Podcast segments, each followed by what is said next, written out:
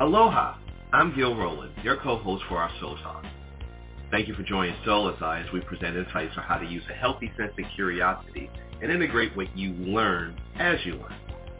Is this your first Our Soul Talk experience? Yes? Then welcome aboard.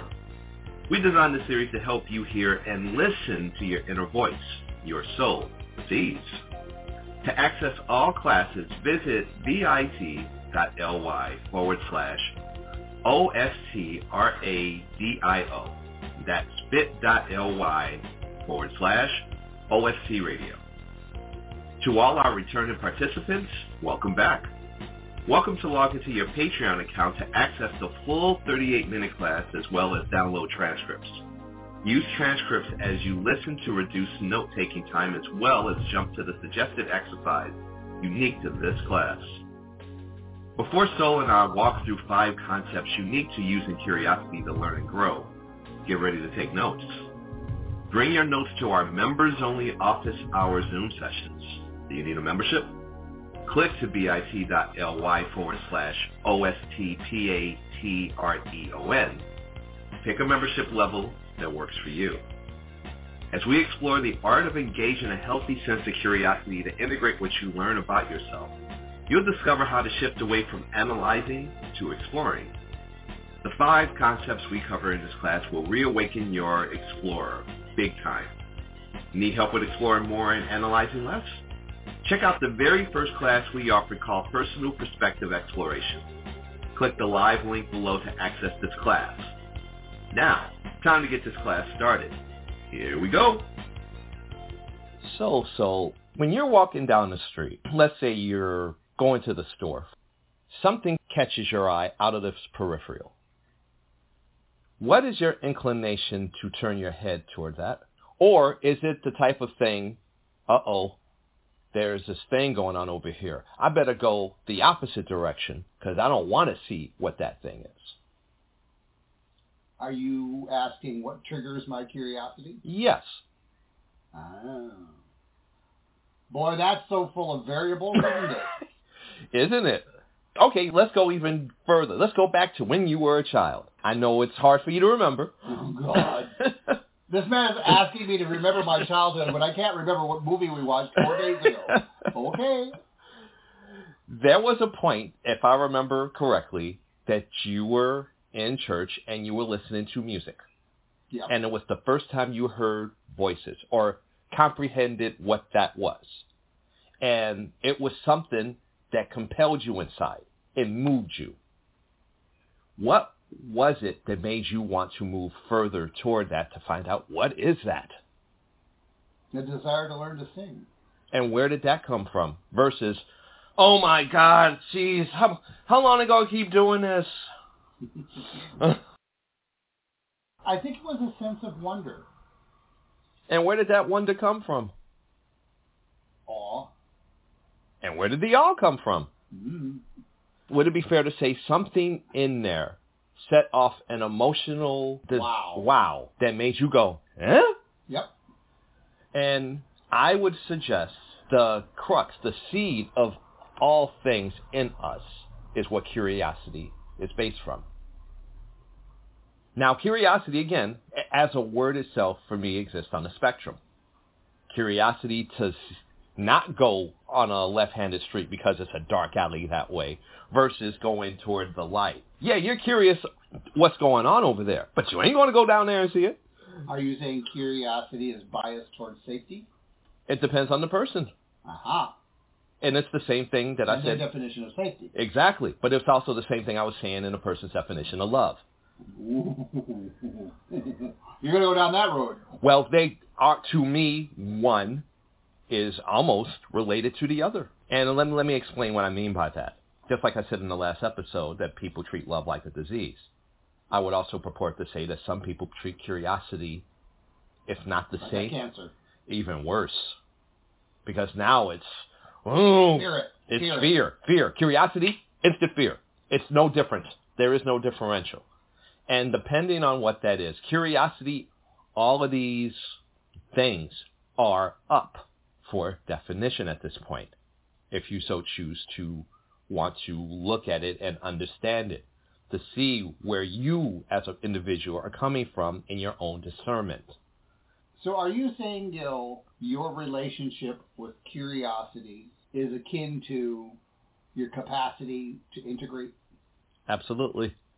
Are you saying then the more curious I am, the easier it is to integrate? Look at any bookworm in a library.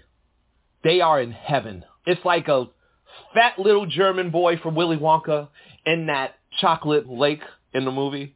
He was having an orgasm just being in that room and sopping up every succulent, candid chocolate that he could get his hands on. That was that curiosity? No, curiosity was the thing, and he knew that that was the what was going to satiate, and he can engorge all his desires in. Same thing with a bookworm. All of that knowledge in all of those books, all of the things that I could just absorb. I'm just going to be in here forever. So then you're saying the tool of curiosity when it comes to integration is allowing.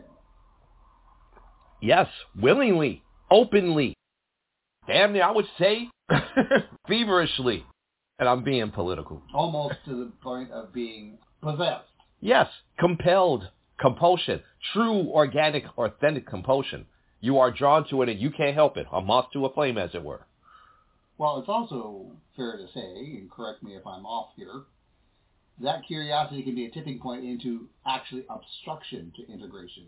I can be so curious about something, I can go down a rabbit hole so deep. Well, that goes back to our last episode as well, doesn't it? It depends on do you get stuck in that mode, in that state. Because as you're gorging, you could just feel and so elated of just the action of, you forget the entire point of it. The bookworm wants to accumulate knowledge, and the result of doing it is through the curiosity of what is before them. But what, at some point, you've got to do something with that knowledge. Yeah, otherwise it's just, okay, you got the Library of Alexander in you. Now what? Yeah, exactly. so with curiosity, as we dive deeper into this as a tool to integration, and as we look at your capacity to allow curiosity, we have to once again revisit what type of environment are you in? Are you allowed to be curious? if you're a single parent working the job you hate because as far as you're concerned, that's what you have to do to put food on the table and the roof over your head. Just how curious are you going to be? Every day, so I go out and I could go to a store and you could see the same people at the same hour buy the same thing, like clockwork. They're same people on the bus, same people on the road. Road, the same hour, the same day, probably in the same clothes, which is another thing. But their idea of normalcy is this is as it is. It's they, comfort. It's known.